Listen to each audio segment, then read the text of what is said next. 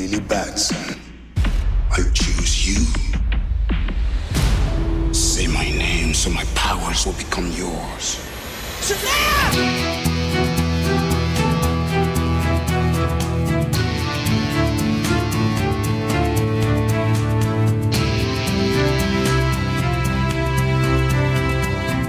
You're welcome for not getting robbed. Oh, hey, what's up? I'm a superhero.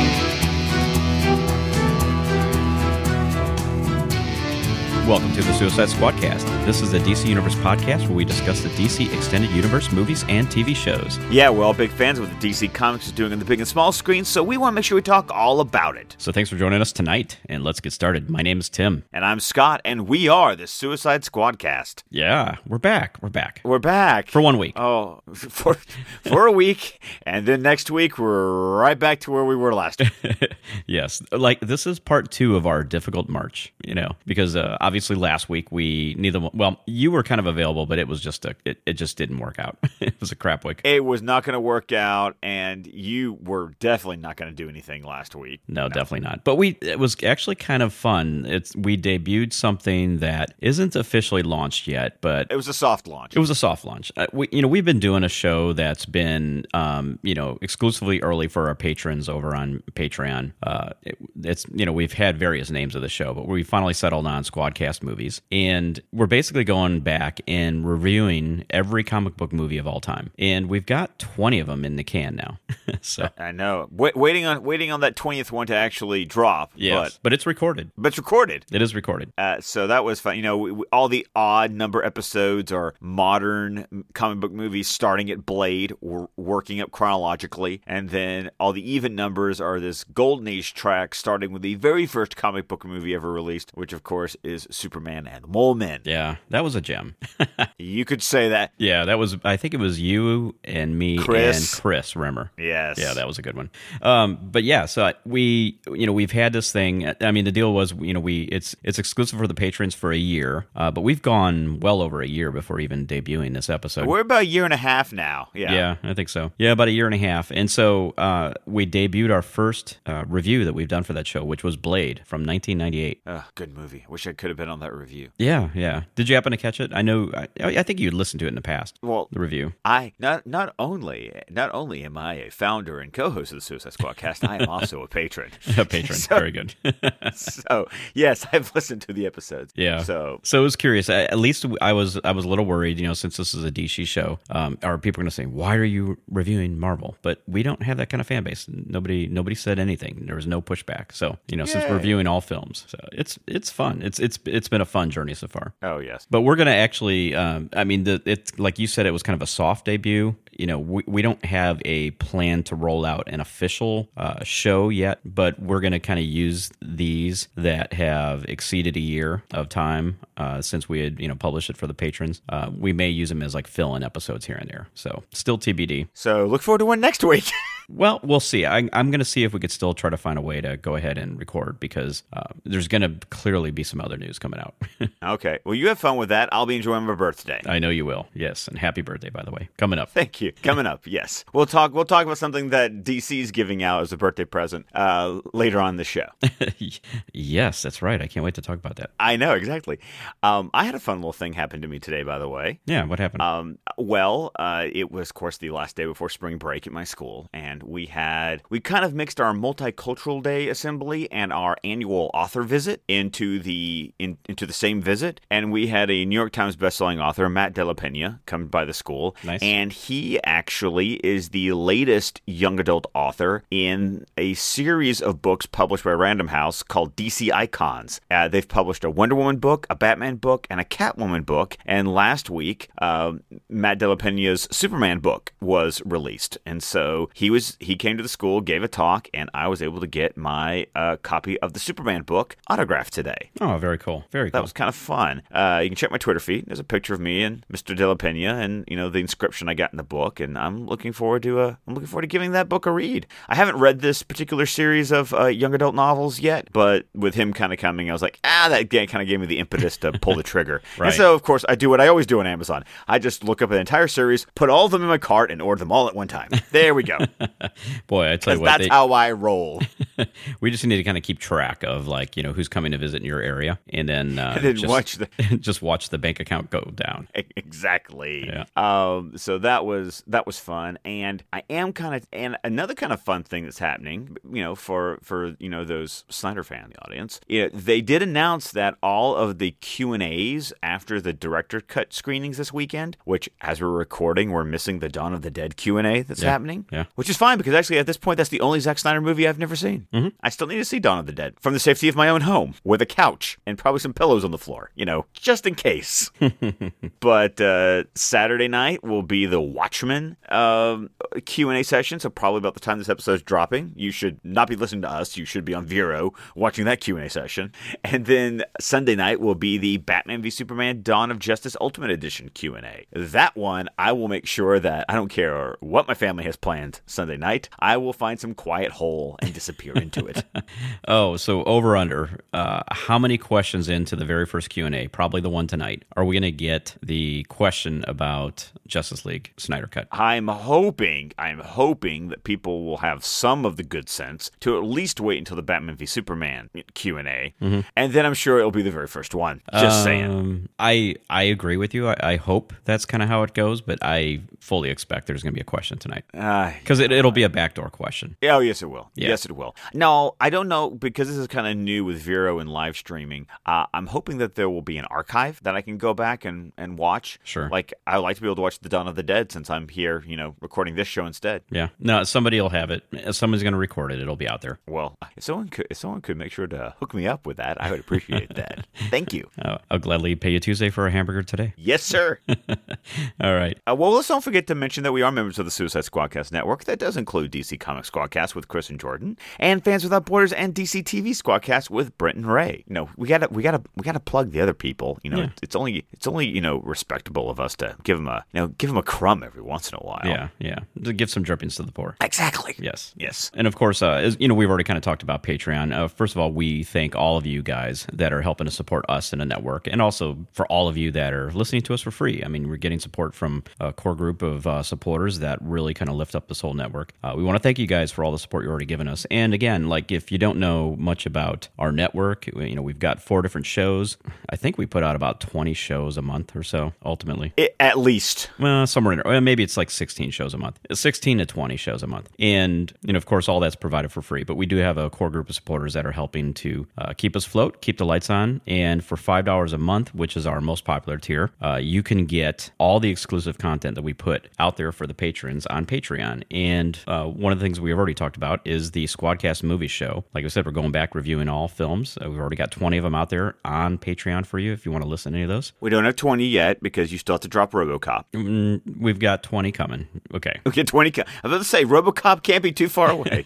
Yeah, it, it's coming Tuesday. I'm going to drop that Tuesday. Sweet. Yeah, so That was so much fun. that was a lot of fun. And uh, just to give you an idea, uh, the next uh, movie that's coming out is American Splendor. Wow, which I need to watch. And Yeah. I need to find the graphic novel and read that too. Yeah, yeah. So that's going to be a fun one. So yeah, so that's the kind of stuff you can get under. Uh, we also got like uh, uh, Chris Rimmer has been doing his. I think he just put out his tenth show. Issue by issue of the the 100 page giants from Walmart. So he's not reviewing all of them. He's just reviewing the ones he likes to read. Right, right. So- no, but I mean he's always entertaining as hell. So Of course. Absolutely. Especially when he rants. That's always fun. Right. You get a lot of that kind of stuff. You get a lot of our shows. I mean, we publish some things called like uh, Suicide Squadcast Raw, which I just told my airplane story uh, in my flight out to Las Vegas. I still need to listen to that, by the way. Yeah, yeah, that was that was one for the ages. so I, I did that one with Ray. So anyway, you'll get that kind of stuff. So uh, if you'd like to help support us, please go out to patreon.com slash squadcast media. All right. Well, we've got about two, funny enough, two weeks worth of news equals about like one week, one normal week worth of news. That's pretty much what happens. Well, there's definitely there's definitely some big items that you know normally we would kind of stretch out you know longer with a weekly episode, but we'll just go ahead and uh, just kind of pound them all into this episode. Yes. Well, ooh, poor choice of words because we've got we have official news from uh, the Hollywood Reporter that Kevin Tsujihara is out of there. Um, we were talking about this two weeks ago about the sex scandal that that the Hollywood Reporter you know broke, and now we're getting news news that yes, he will be leaving. Um, he's been the CEO, chairman and CEO of Warner Brothers Entertainment for six years. Um, Stankey, the Warner Media CEO, I made sure I said it before you did. Yes. Man, you have a hard time with that name. Stanky. Stop it. oh, he came out and released this statement. It is in the best interest of Warner Media, Warner Brothers, our employees, and our partners for Kevin to step down as chairman and CEO of Warner Brothers. No S. Sherlock. Yeah. Seriously. yeah, he went on to say Kevin has contributed greatly to the studio's success over the past 25 years, and for that, we thank him. Kevin acknowledges that his mistakes are inconsistent with the company's leadership expectations and could impact the company's ability to execute going forward. Once again, stating the obvious. And just how many times has a statement like this been used across various companies? and, I, and I love it. We like to th- we like to thank Kevin for his 25 years, even though we've only owned this company for about one. yes, yeah, yeah. So I mean, the least surprising bit of news that come out once we saw like the story come out from the Hollywood Reporter, like it was only a matter of weeks, you know, like really days before we were going to finally get this news. Yeah, so um, no one's been named as a replacement yet for Tsujihara. Now, in a separate memo, Tsujihara sent out his own uh, memo. Uh, you can find the memo in its entirety if you are so inclined. But, you know, I'll just read a couple of the highlighted bits. Uh, Tsujihara said that after reflecting, quote, on how the intention of my past actions might impact the company's future, unquote, he has decided to step down. Uh, sure, sure. He he's he, he was spending some time reflecting and made that decision on his own. Nobody believes that. I'm sure no one else had anything else to do with that decision. Nobody believes that, Kevin. Uh, he also continued, quote, It has become clear that my continued leadership could be a distraction and an obstacle to the company's continued success. No. Oh my goodness. How many? Do you just want to roll your eyes and just go, Yeah. no, really? Uh, continuing, the hard work of everyone within our organization is truly admirable, and I won't let media attention on my past detract from all the great work the team is Okay. Uh, uh, standard fare apologies and all that. So, uh, you know, the thing about this thing is like, is there anything else the executive team at Warner Brothers can do to attract negative attention to themselves the past few years? I'm just, I am just saying, the past year ain't been kind. No, more than that. I mean, uh, uh, let's go all the way back to you know what was happening after Batman v Superman, and it's just like, ah, okay, well, this is another executive that is out. You can look at this thing as okay if you're looking at it just purely from a DC fan perspective, especially somebody that was not too happy with what happened with Justice League. I think you could be very happy about this thing. Because it's another one. It's another one bites the dust. It's another one. bites the dust. Basically, at this point, you've got one. If you're if you're vindictive enough, basically, you know that your deck of cards is down to one. down to one, right? Yeah, we're talking about Toby Emmerich. Toby Emmerich, he's the only one left. I don't know if I'm that. I'm not that vindictive, but it is just kind of. There is a part of me. it's a secret, petty part of me that just kind of goes. You kind of like okay i, I kind of look at toby emmerich as the guy that okay you know when somebody comes in and slaughters like an entire uh, group of people but you leave one alive so that person can run back and tell the tell the others what happened Yes, that's toby emmerich so I and i don't know. know. and who knows we still don't exactly know exactly what role all these people have had i mean we've but man, have they all dropped like flies. they they have dropped like flies, but like this is one where it it's it it, it seemed like Stanky and Tsujihara were kind of like getting along well together, and it looked like Tsujihara was going to survive this merger. And and and the thing that's really interesting about this whole deal is this is actually the third time the company has investigated Tsujihara based on these allegations. So Really? I yes. didn't know that. Yeah, it's the third time. Well, there was the one that we all kind of knew about uh, from about a year ago, and which was involving the same situation. But at that time, there weren't all these like text message screenshots that the Hollywood Reporter got, uh, and then there was like something else in between. So like you know the the people that put Kevin in in this position and elevated him to a higher role to give him charge over like I think what was it Cartoon Network and some other uh, some was it was it Cartoon or was it Boomerang? It, oh, it was both. It, It was it was both, like okay, yeah. it was like Adult Swim, Cartoon Network, Yeah. Boomerang. It was like this whole gambit of like animation division. And I read, I cannot, I don't even think it's in the show. I'm trying to see if it's in the show notes somewhere, but I read it today, and it was just a plethora of particularly like young children, young adult entertainment. Yeah.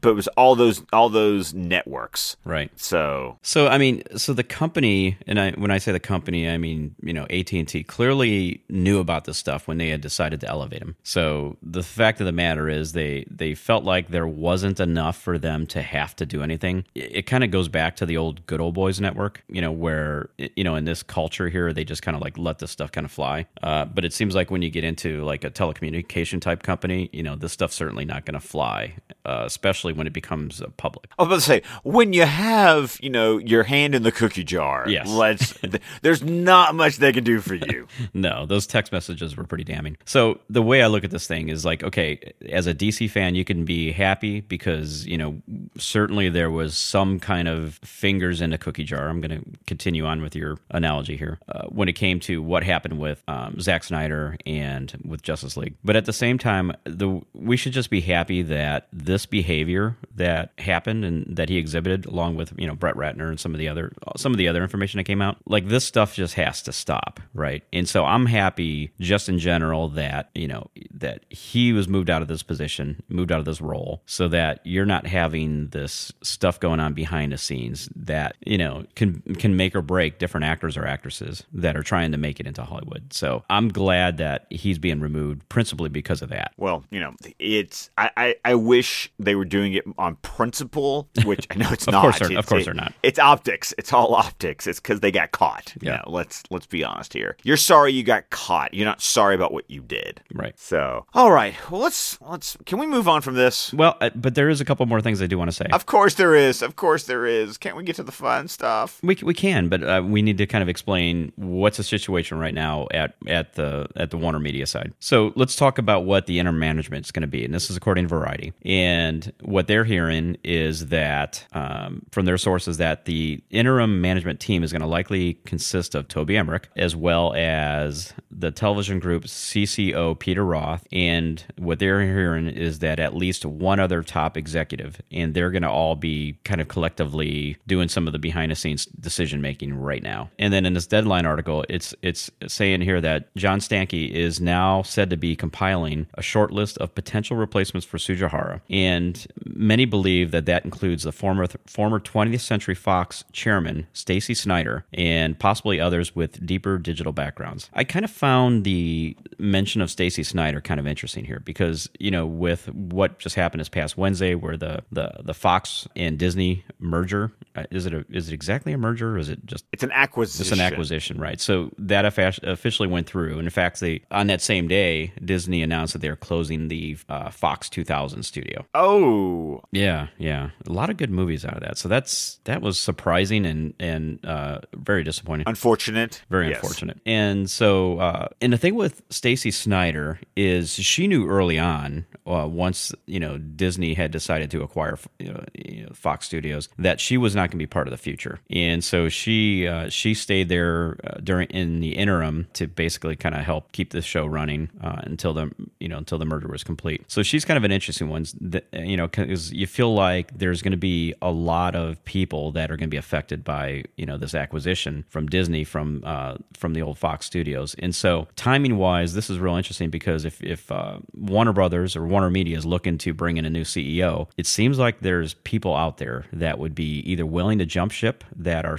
are you know kind of survive the you know the acquisition or were already let go. And this is one person in particular. So uh, to give you a little background about her, um, she actually used to work with DreamWorks. Uh, she came over to work with Fox uh, at one point. and as for what is kind of important to her, she's kind of been doing some uh, retrospective, kind of like uh, epiphany of you know what was really important to her. And she says it's not what I want to do; it's what I want. It's who I want to do it with. And then she said she wants to work with great artists. I don't care if I'm an employer or producer. I don't care if I'm at a streaming service or a traditional media company. I want to work with people that are excited about the future, that want to do things differently, and have a subversive approach. So it's going to be interesting. You know, this is just a rumored person, but like it, it's going to really be up in the air. Like, what kind of person do they bring in, and how is that going to affect DC films? And so if, if you if you get somebody like uh, Stacey Snider, who seems to be uh, someone that kind of values working and working with artists and wanting to uh, value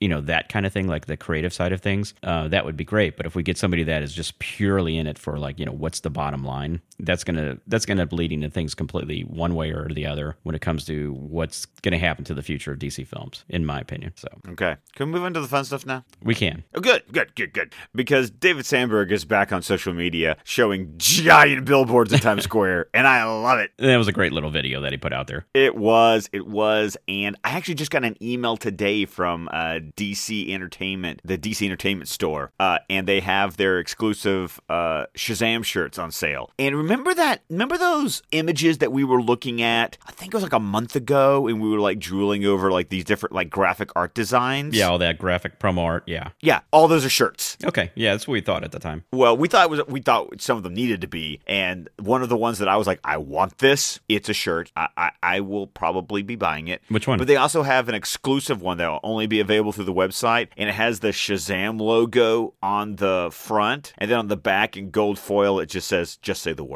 Okay. Very cool. And I was like, I was looking at it, going, and there's my Shazam T-shirt purchase. I found it. Yeah, I like that David Sandberg video. I think he put this on Instagram. Uh, it was just a view, like he had set up the camera and was looking up at all these giant billboards in Times Square with all the big crowd around, and and he walks past the camera like he's saying, "Oh, that looks like a cool film. We should check that out." yeah, he's he's really good at this. Oh man, what's this? Okay, I'm sorry. I, I need to look at this. Uh, I just see the headline you put in the show notes. It says Yeah, yeah. Shazam phone charging station. Yeah, while I talk about it, go ahead and look at the video. Uh, so David Sandberg put something on Instagram. It showed this really cool, like full size, life size statue of Shazam, really high detail. But in the back of the base, there's all these plugs that you could plug your phone in to charge it. And he's got his finger sticking out on his statue. And if you touch it, he says, Your phone's charged. That is hilarious. Your phone's charged. Your phone's charged. Yeah. So I'm not sure what that's for, but it's uh I don't care. I don't care what it's for. I think it's hilarious. And as much as I I am kicking myself that tomorrow night I'm not going to one of these advanced screenings. Oh, uh I'll live tweet it for you. I I will I will I will f you up so badly. Uh Your children won't recognize. just so you know. uh well, we'll we'll see. You could always you could always mute me. No, I'll probably have to just delete the Twitter app. I'm really. Yeah, I'm not going to live tweet it. Ugh, some people will. But there's a few of us, and I and, and I can't remember who from our network is going to see it. I know. Brent's seeing it. R- R- I think pre- it sounds like everyone's seeing it but me. I know that Brent, Ray, and you. I think Jordan. Jordan is yes. I, I don't know about Chris. Chris is the only question mark, and I'm definitely not because I'm going to be doing a nine hour drive tomorrow. Just saying. All right. So, Hopefully not in a circle. oh no, not in a circle. No. so um, some of the, you're getting some of these international posters. So just you know, like the IMAX poster is a lot of fun. It's uh, it's the same picture of him, you know, downing a, a soda, and he's had a big bucket of popcorn, just says IMAX on it. Oh, that's going to be. I, I wonder if that's the. No, that's an international one, but I'll be very curious to see if that's the one that's at my IMAX screen when I go to see Shazam. Um, yeah. So, like I said, we're most of us are seeing it tomorrow. We have we have agreed. Scott and I have agreed. I am going to hold off on any kind review until Scott is back. which is going to be the official opening weekend. Right. Right. There's no, there's not going to be any of this shenanigans of like two Aquaman reviews and I'm not on the first one. No, no, none of that. This is my show. Dang it, I get to be on the reviews.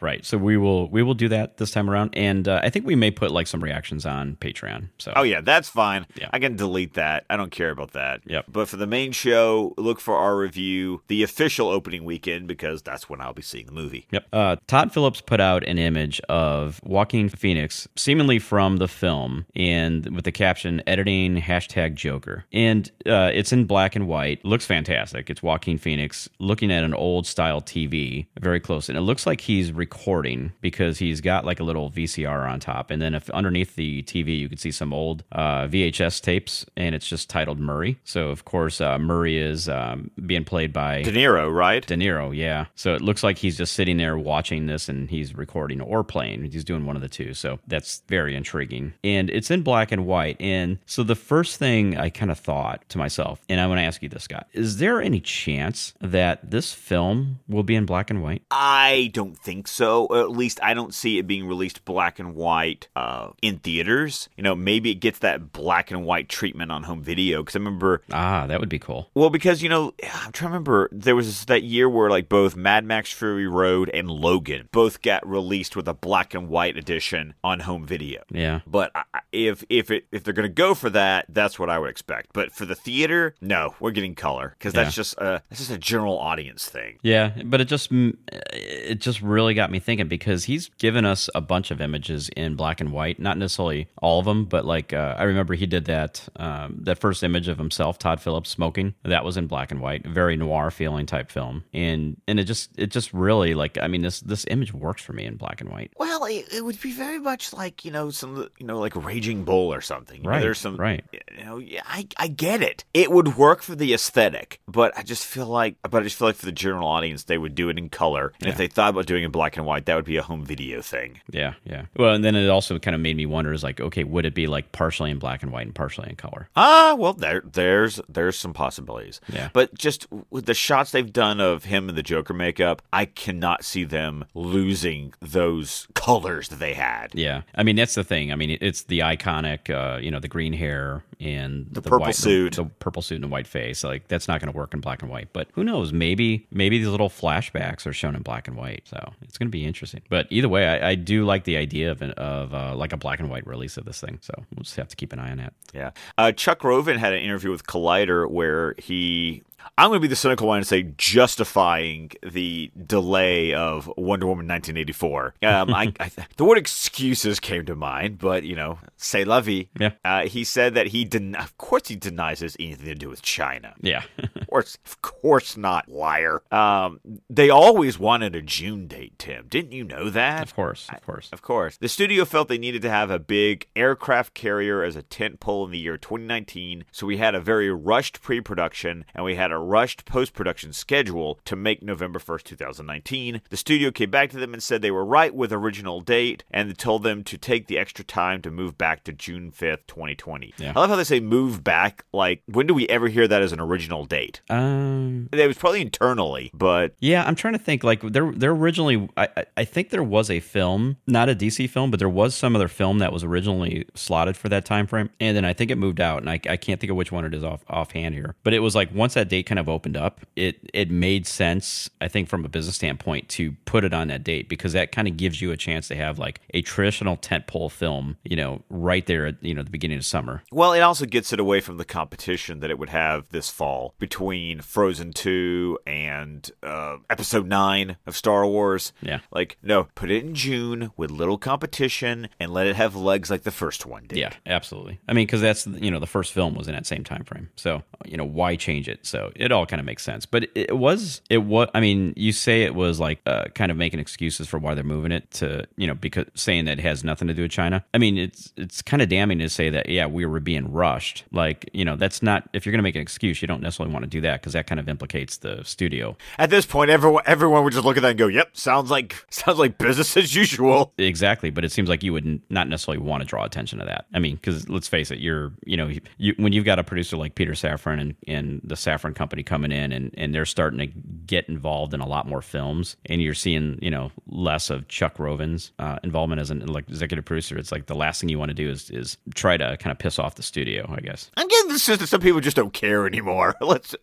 It's weird. It's it's it's a weird time. The news is weird, and by the way, it's going to get weirder. Yes. Because man, some weird things happened over the last two weeks. Yep. Um, let's just sort of hit this. Uh, somebody uh, decided to be a smart aleck and ask if Batman was going to make an appearance in the Batman movie to Matt Reeves. To which Matt Reeves responded, "Perhaps."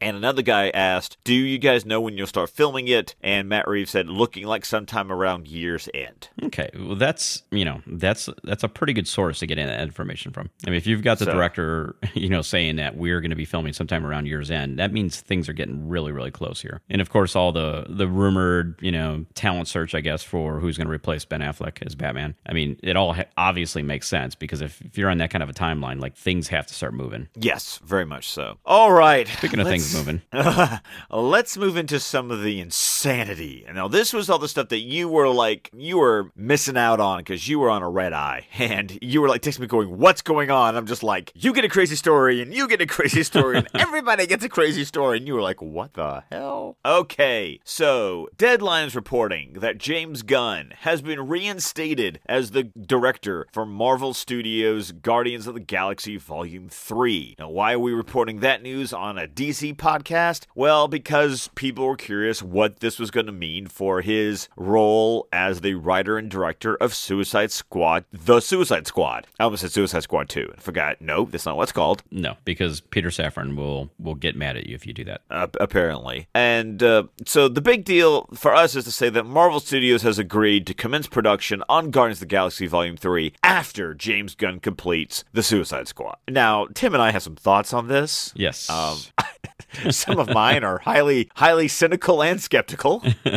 yes. It's starting off with Do you get the feeling that this was the plan all along? Like, mm, like you're talking about Disney's plan all along. Right. Let's fire him while it was really good optics to fire him, but then nothing moved along with it because we didn't need it to move along. And now that we're ready to start making it happen, we'll just come right back and quote rehire him. I don't know. Well, especially when you had a studio in between hire the director who had just been let go and then let them kind of take all the hits, all the PR hits on, you know, like, okay, you know, kind of bringing back all the criticism about the, uh, the inappropriate, you know, social media messages that, you know, he had put out that were dug up from his past and all that. So let that studio kind of take the hit. Then when all that's kind of died down, Of course, let Warner Brothers take the hit. Why not? Why not? The, the whipping, the whipping boy of media. right and then and then you just kind of sneak back in and take him back so i mean you know prior to gunn being let go he had already written a script with marvel and and it was marvel had already said that they were going to use that script for guardians of the galaxy 3 and uh and in fact i mean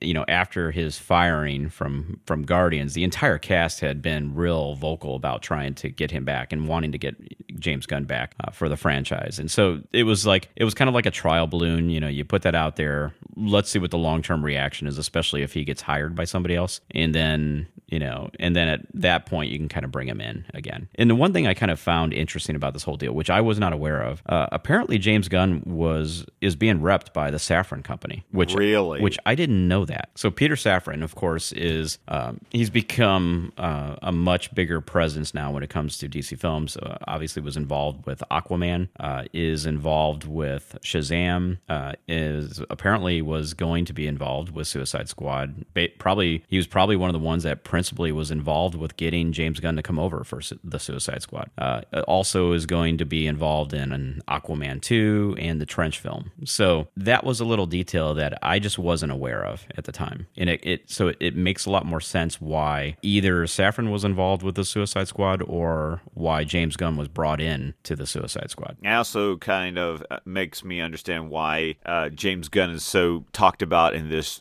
Peter Safran interview from Joe Blow. right I was like, why, why are we talking so much? Ah, the pieces fall together. yeah Um, of course, he says, first of all, we don't call it Suicide Squad 2 because it's a total reboot. And of course, I'm like, you keep using that word. I don't think it means what you think it means. But we'll see. So, okay, my thoughts, and I and I know you had your thoughts, which you just which you kind of expressed there. My thoughts on this is basically, you know, it's made it sound like in this article that once he's kind of completed all of his work on the Suicide Squad, that then they're going to he'll, he'll move back over and continue his work on Guardians of the Galaxy Three. Okay, timing wise, does does that really make sense to you, Scott?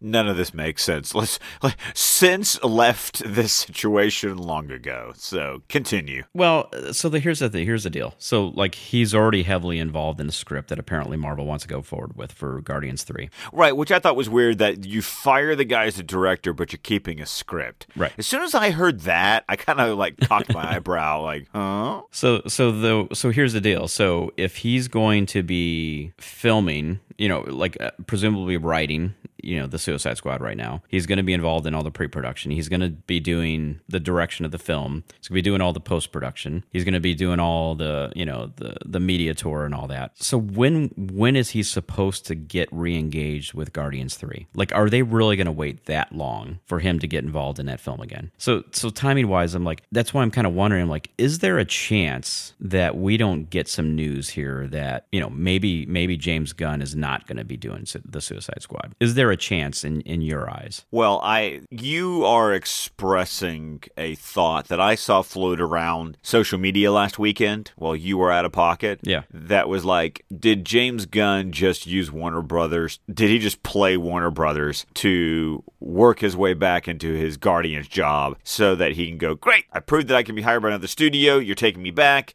Kiss off, Warner Brothers. Well, I mean that's so that's that's certainly a cynical way of looking at it from the I- I know. Well, I mean from from the motivations perspectives of James Gunn. I'm talking about the from the Warner Media side here, Warner Brothers side. Do they want to be dealing with this? Like, does this does this kind of cause complications? Because if there's anything that causes any kind of slip in the production timing of this film. I mean, at what point is is you know at what point would his commitment to whatever it is here with Marvel not getting away? That's what I'm saying. Like it's this is this is just a weird situation where you've got a, a major sequel that eh, I'm sorry, Peter Safran Reboot. It's, it's it's a sequel or a reboot, whatever you want to call it. Whatever, whatever we're calling it these days. But you've got somebody involved in a major production with a lot of actors, and there's a lot of moving parts. And then he's going to move on to another major sequel with that's a major production with a lot of moving parts. I, just don't know that these two go together. So I don't know. We shall see. We shall I see. know. So, so I, I, I guess what I'm saying is like I, I wouldn't be the least bit surprised if we don't suddenly see like, yep, maybe they may, maybe he decides to move back entirely. And this is just pure speculation because I mean, obviously he's been somewhat invested at the very least with the Suicide Squad. Right, because we got a release date for it. Yeah. You know, we've got casting, at least talks of casting. Uh, Joel Kinnaman was interviewed by Metro from the UK, asked to confirm or deny whether he's going to return as Rick Flag, to which he said, I can't confirm or deny it just yet. But asked if he'd like to return, he replied, For sure, it's all sort of in the works, and we'll see. Thank you, Joel, for that enlightening comment about whether you're be- going to be back as Rick Flag. Yeah. So I don't know. It- so as usual, it's it's just a, a confusing, messy situation. Oh, you want to talk about another confusing, messy situation? Let's talk about The Flash. Let's talk about it. Because first we get, you know, rumors from Geeks Worldwide that the Flash solo movie was eyeing a November 2019 production start date. But then the Hollywood Reporter went off and dropped this gem that apparently there are, there's a clash of creative visions between the current screenwriters and directors of the Flash and the film st- uh, and the film star Ezra Miller, who apparently is not too keen on the current vision for the solo film, and he has made a deal with Warner Brothers to co-write a script with none other than Grant Morrison to pen a draft that apparently could determine whether he stays on as Barry Allen in the DCEU. Uh, apparently, Ezra was more interested in a more serious take on the material than what is reportedly being served up by John Francis Daly and Jonathan Goldstein. And uh, you know, they're kind of saying that you they've got the the superheroics is fun on its sleeve. You know, with Aquaman making over a billion dollars and the obvious tone that Shazam's going for. Apparently, that was where the Flash was heading, and Ezra just Ezra wasn't digging that. Yeah. So apparently, the two sides have been working on a compromise since last year, but Ezra took the initiative to tackle the story himself, partnering with Grant Morrison, and uh,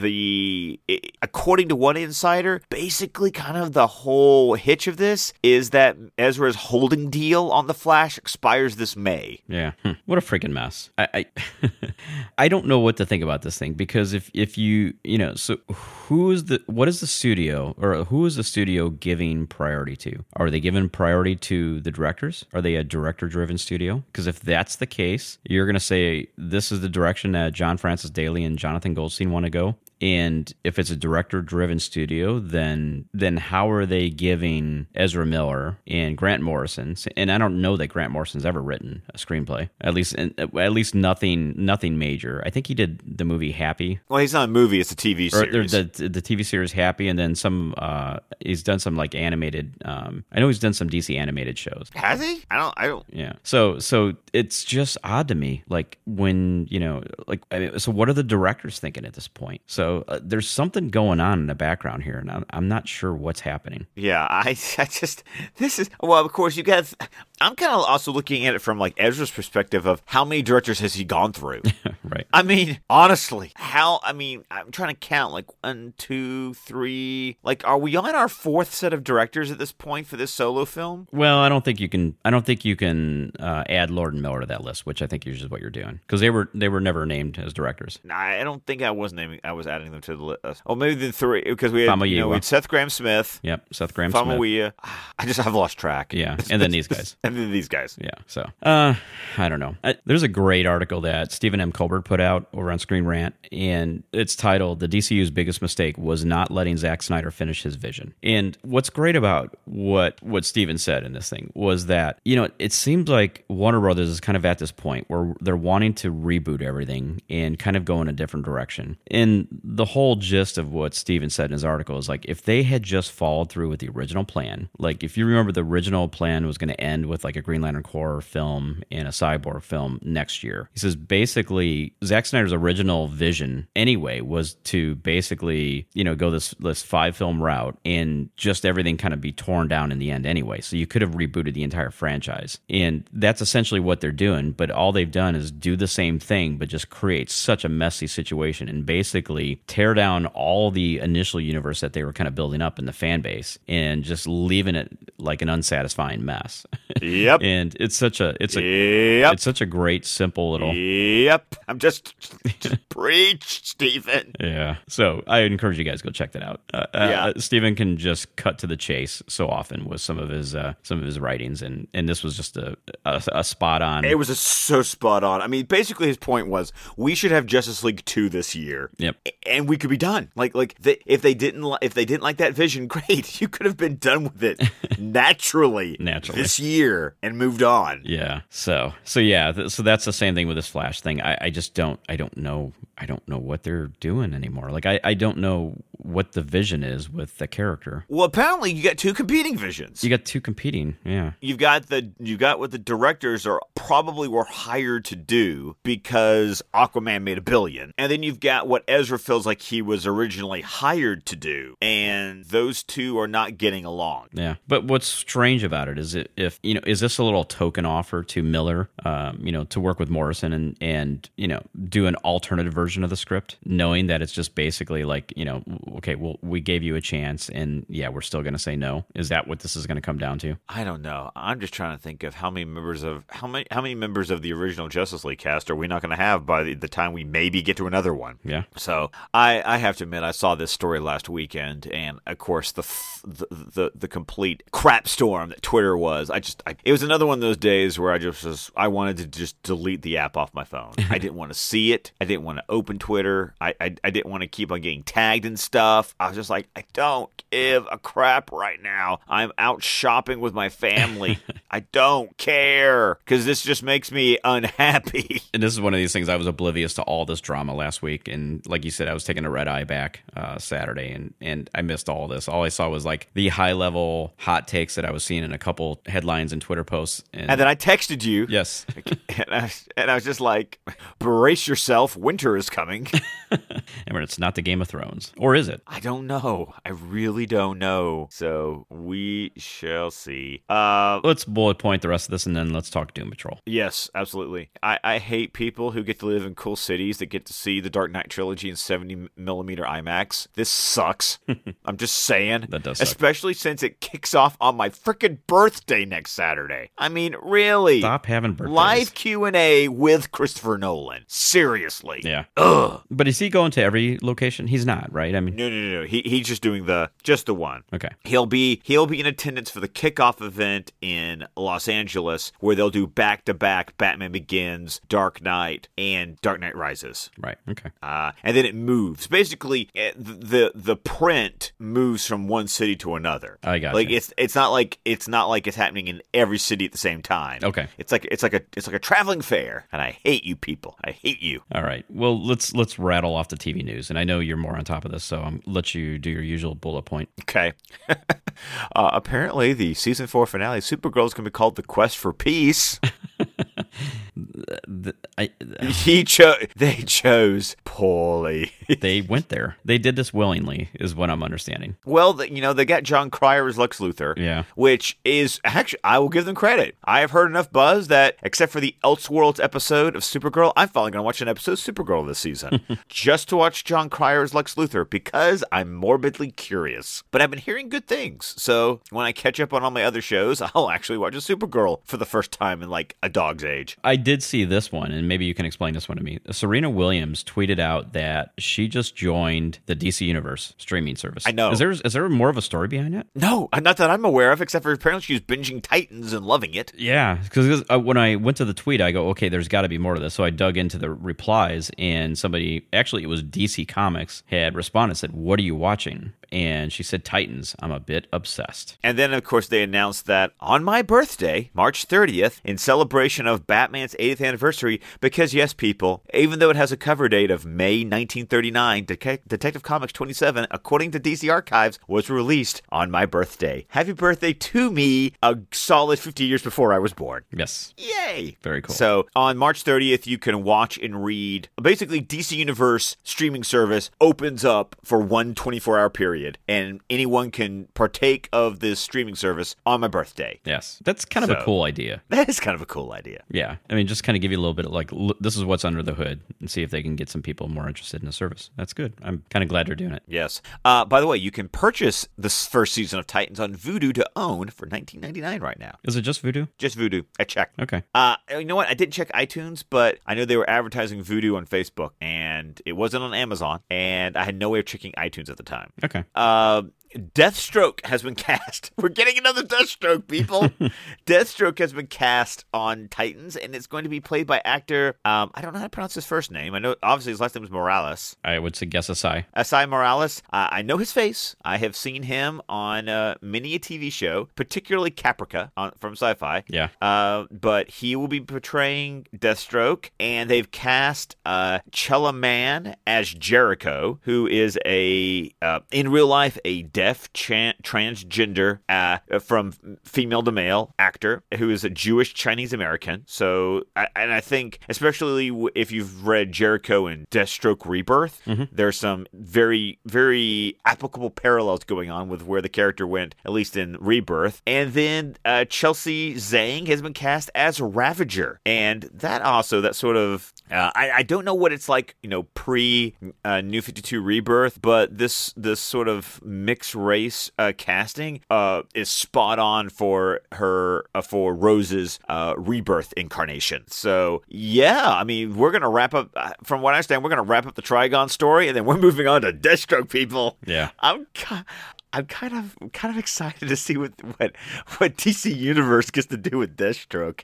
This is probably going to be pretty badass. Well, I mean, consider they have, uh, you know, No censors. well, no censors, but I mean, the whole idea of like having Jericho and Rose together, like it just, it's really intriguing if they are going to kind of go to that, Ju- you know, Judas contract route. Well, you know, all of that, you know, it's just the whole just the whole Wilson family. And I, I think back to that two parter that was sort of Manu Bennett send off on Arrow. And did you ever get a chance to catch up on that one from season six? I have not. Oh, let's put it this way: Deathstroke basically gets like his Martha rescue fight Okay. on Arrow, and it's in the first part of the it's, and it was fabulous. Now imagine what that's like on a streaming service where it can be an absolute bloodbath. Yeah. and I am giddy as a schoolboy. Nice. All right. Uh, by the way, one quick thing I, I did look up Titan season one is available on iTunes for $25. Oh, Oh, okay. So Vudu you can get it for nineteen ninety nine. So They've actually got a bunch of extras. They've got one, two, three, four. They've got like 12 different behind the scenes extras. ooh, that is good to know. And I know they've already announced that it will be released on Blu-ray later in the year. Yeah. Okay. All right then. Well, is it time to talk Doom Patrol? I think it is. I think it is. Because we've got two episodes. Because we're doing another one of these back-to-back episodes of we need to catch up on two episodes at once. Right. So the first one, episode 105, Paw Patrol, and we're not talking about the kids. Paw Patrol,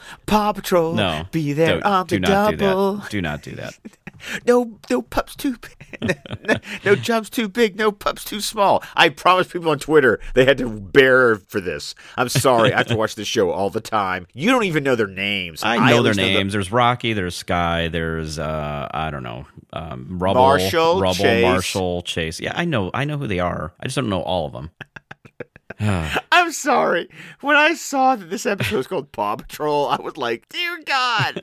and then I was a little underwhelmed by its connection to the title when I watched the episode. There was hardly a well. Like, there was the dog. The, the dog, that was it. The dog. that was it. The one dog. That was the re that that was the unwritten book of the recreator. The recreator. Yeah. Uh, Okay. It, it it did have a connection ultimately. Barely, but barely. Okay, this is the first episode of Doom Patrol that I watched and I went, okay, there's the line. You just stepped over it. I mean, this this was this is the one episode. I mean, we have seen some pretty crazy crap on this show, but this was the one episode that made me kind of roll my eyes. I was like, okay, this is this has got a you've got just a wee bit too far. This was way over the line. Uh, uh, I mean, and and I'm not saying in a bad way, but man, was this thing out there. God, it really was. I just, I, it was just the first time I was watching the show, going, I'm not, I'm, I'm just not going, I'm not just, I'm not there with you guys. Just, this is just gone. The whole idea of them working in two different time periods, I thought was funny. You know, I, I was enjoying um, Mr. Nobody's narration again. Yeah. talking to, um, what was, the, what was the personality's name? Was it Dr. Brown or? Uh, I I don't know. I don't know. It was last week when I watched this episode, but that was a very interesting personality that Jane had. Uh, Oh, but and by the way, Mr. Nobody is is he the one that's voicing the cockroach as well? no, no, no, no, no. Ezekiel is someone else. Ezekiel is someone else. Okay, because Yes. I, I couldn't like I was thinking I think that's him, but I wasn't sure. No, no, no, no, no. Ezekiel is a different actor. Okay, So I, I, I am loving that occasional appearance by Ezekiel. Yeah, Ezekiel is hilarious. that is hilarious. and talking to the rat. Yes. oh, I thought I thought for sure the rat was just gonna like eat it, I was I was waiting for the rat to do something to Ezekiel. Yeah. I, I have to admit it. and nothing happened. But And nothing happened. uh just out there man. Like i gotta be honest like i had a little hard time following this one because this was one of these things where it's like okay there's a lot of you know weird wacky things going on here you know because they're doing like the time travel and and she was uh, kind of plant like we're talking about crazy jane she's planting a seed with all these people in this um what's the correct term i should use? The cult. the cult but it was also like it was a uh, we'll just call it a cult. But i mean it was at a facility where It was at it was it was at a um, like a mental a mental hosp- mental a mental hospital. hospital. Yeah. Yes. and she's planting a, a seed with them like yeah, at some point in time you're gonna all have to come out and dance and and then we cut back to the present time and you see all these elderly people coming out when they're trying to dance when the Decreator's eye was up in the sky and it was just like eh, okay it was like all connected there but I'm like I don't totally understand everything that's going on Well, and then you had the like the one girl who ended up somehow getting her way into Nurnheim to like blow up the high pre. just Yeah. it was just wackadoo. yeah It was all kinds of wackadoo, and I was just like, I just was sitting back going, "What the hell am I watching?" well and then and then Robot Man and Crazy Jane were was stuck in that little snow globe Well, because I was Nurnheim, and, and Yeah. of course, of course, Niles shows up and he's like, "Yeah, it's right here." and Willoughby and Kipling was like, "You stole that from me, you bastard!" Was- those two were fun. Yeah. watching Kipling and Caulder interact that was enjoyable.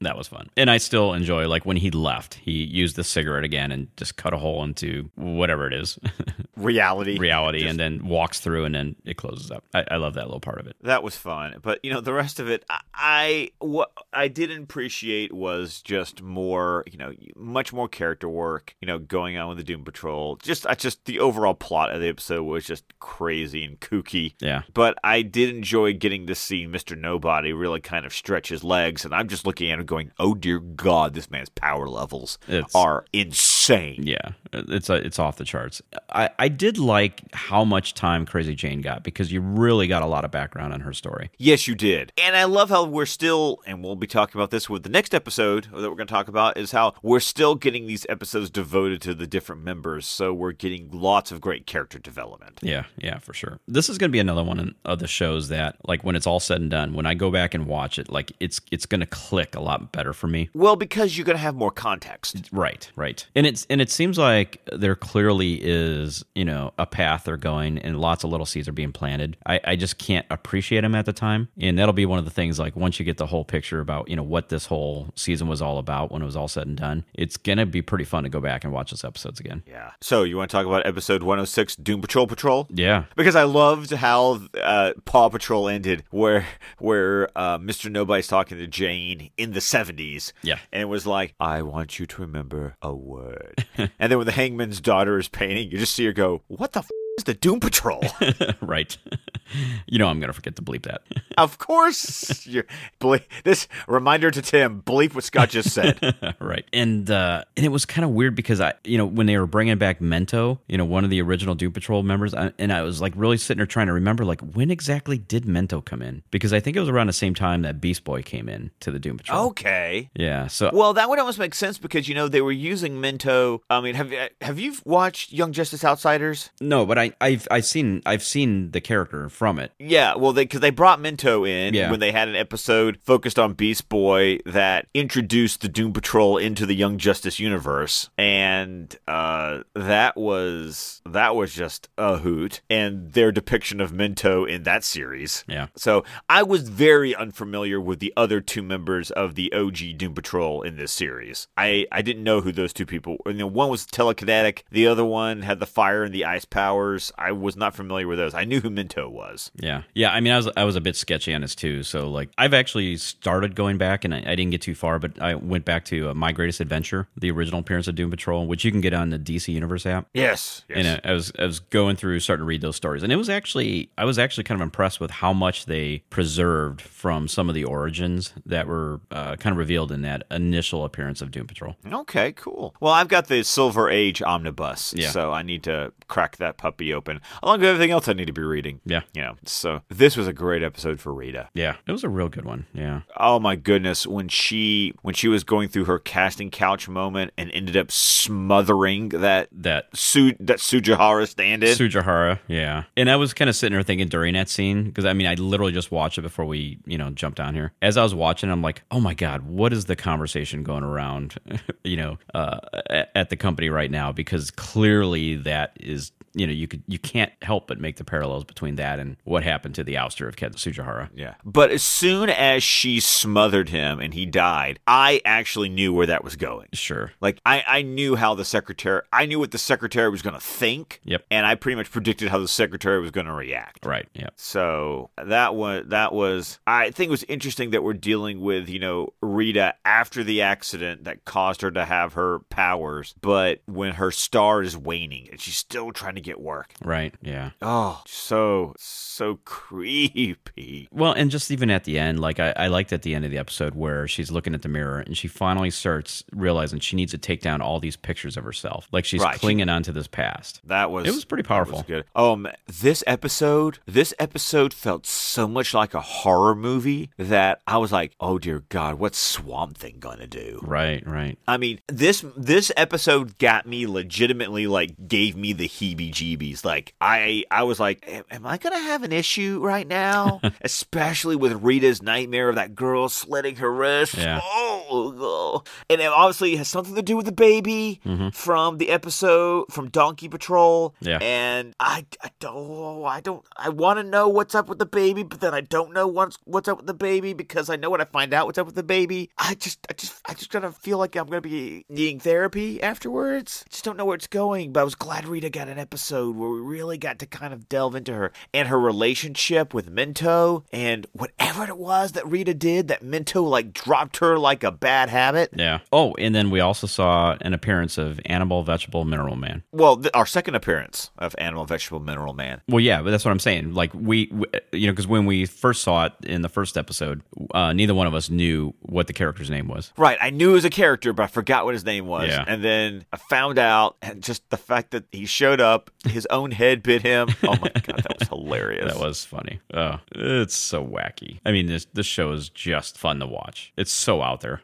Uh, well, this episode wasn't quote fun to watch. This this episode, th- this Doom Patrol Patrol episode was like powerful to watch because like I was freaked out. But I'm okay. But I mean, I would say like shows that are powerful like this to me are fun to watch. So Yeah, this this one was just oh, it was just good television, really good television, and I thought it was very interesting watching uh, Cyborg and Robot Man bond a little bit more. Yeah. um, I liked Phil LaMarr's depi- I liked his portrayal of of Silas more in this episode than I have in previous episodes. yeah, I did too. I did too. Uh, I liked uh, I liked seeing Cyborg actually have the little chest armor on. You know, where you actually see that. yeah, well, they t- he took the track he took the tracksuit off. I'm, I was tired of seeing a tracksuit, to be honest with you. But you know, yeah, see the chest armor. You know, see him and Robot Man bonding. Yeah. Um, I just I feel so bad for Cliff. Like, where's he gonna go in the next episode? I don't know. With no, because it was his it was his pit crew, His pit crew boss, like the the the crew chief. the crew chief that you know apparently is is the father to his daughter. Not now. Is he really? We don't know, but No, or or basically, did she, did he become like her dad after the accident? Yeah. it's like I, I don't. I mean, I think that's more powerful if that's how they go with it, because you know that's going to set up some kind of epic, you know, confrontation. Oh yeah, especially since you know there was that. I still haven't figured out if it was a reveal or if it was a uh, a misdirect. If he really was sleeping with his wife, because like she was talking about sleeping with him and how big he was and all of that in the pilot, but I couldn't tell if that was the reality or was she just playing the situation to get under Cliff's skin. Mm, no, she was doing it because I mean, there was that part where he was on the track racing. He looks over and she's reaching out, grabbing him in the front. Yes, Tim, I know that, but my point is, he seemed kind of he seemed, seemed kind of shocked by it too. So I, you know, at the time, I was questioning whether was she just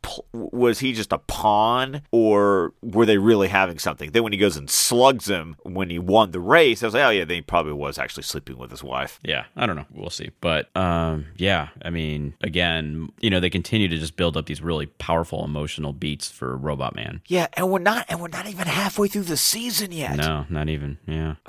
This is gonna be so good. Can't wait. And then to think that we get and and, to, and then to think that this gets followed up by Swamp Thing. Right. This is just this is just insanely good television. hmm Yeah, I, I am probably most excited for Swamp. Thing. I mean, I, I'm enjoying Doom Patrol, but Swamp Thing, you know, is going to ha- have a much narrower focus in terms of the character. You know, you, you have just basically one main protagonist from what it looks like here, and and I think the uh, the building up of the character is going to be much more thorough and consistent, which is going to be kind of a fun thing to watch. Well, it's gonna be the first time that this isn't a this isn't a and when I say ensemble show, I mean it's not a team. right. So yeah, and what was the next? I didn't see the preview. What what's what's happening the next week? I didn't see the preview either. Like Okay. you know, the Titans previews would play after the episode. Yeah. The, the Doom Patrol the Doom Patrol uh, previews don't play after you finish the episode. Well, here's here's a little quirk that kind of annoys me. Now, I watch it on Apple TV. Like it's not there might be a way to do it, but like there's no real straightforward way to to go to the next episode cuz like if you do it on your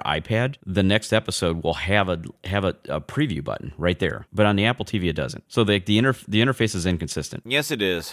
Now, the, the, the, and they're continuing to make improvements. I mean, let's. I mean, I'm I'm a little bit more lenient than other people are, especially tech people, because it's like it's like they just expect it to be perfect right out of the gate, and I'm just like, well, at least every time there's an update, it's getting better. Yeah. I, the one thing that I, the, the one thing that legitimately annoys me is the fact that my that my progress doesn't sync across all my devices. Yeah. That's that's the one I'm like, no, seriously, if you're gonna have that capability, get it right. Right. Okay. Well, I think uh, I think we gave that one a fair shake the last couple episodes. I think so. Uh, I do think it's. I think that's going to be it for this week's episode. Yeah, I think so. So again, guys, we apologize. Next week is going to be a weird week. We're gonna fi- we're not quite sure what we're doing yet, but I may I may drop um, a DC episode of our Squadcast movies, our very first Golden Age film. Oh yeah, that was a that was an oldie. Yeah. just to show you what it used to be like way back when. way back when. So, but yeah, so don't uh, feel free to contact us. You can reach out to us at Suicide Squadcast on Twitter. Uh, I can be reached at ScottDC27. Sorry, I'm taking my birthday off next week. Have fun, everybody. You can find me on Twitter at Allenfire, and you can always find our show at su- you already did that, and then you can always email the show at suicidesquadcast at gmail.com. and then, of course, we are on Vero, Facebook, and you can find the entire network at SuicideSquadcast.com, and of course, our Patreon.com slash Squadcast Media, where you can support us, help us keep the shows going, and also get access to a whole plethora of additional content. And RoboCop next week, next Tuesday. Thank you for your cooperation. Because I'd buy that for a dollar. Drop it. so Dead or alive, you're coming. We're just doing the same so- stupid jokes we did on the review. Yes, and we we, can't help ourselves. it's a very quotable movie. So it's a very quotable movie. yeah, So, and, and it surprisingly holds up. So I think you'll enjoy our review. so five dollars a month. Check it out. Yep. All right. All right, so that's it for this week. Uh, and to everyone, thank you for listening. And go out and keep reading DC. See you guys. I wasn't going to do another RoboCop one.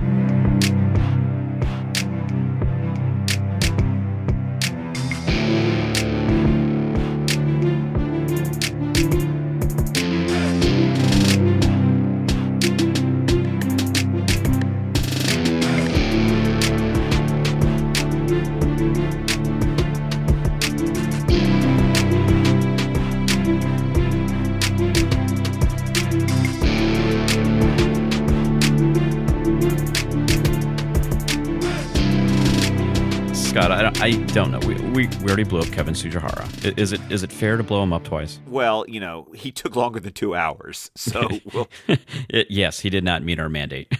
you know, we already blew him up. Did we do anything with James Gunn and anything with the Suicide Squad? I mean, does that deserve a blow up? no, we haven't done anything because you weren't here for that for that hot mess. No, I wasn't. How, how about how about the Ezra Miller script drama? Oh, oh, it hurts. it hurts so much. It does. It does. You know what? Normally we kind of single out one thing, but I kind of feel like I just want to blow up last week. Can we just do that? Probably oh, yes. The entire week just needs to go away. The entire week needs to go away. So sorry, last week, but you are so last week. Goodbye.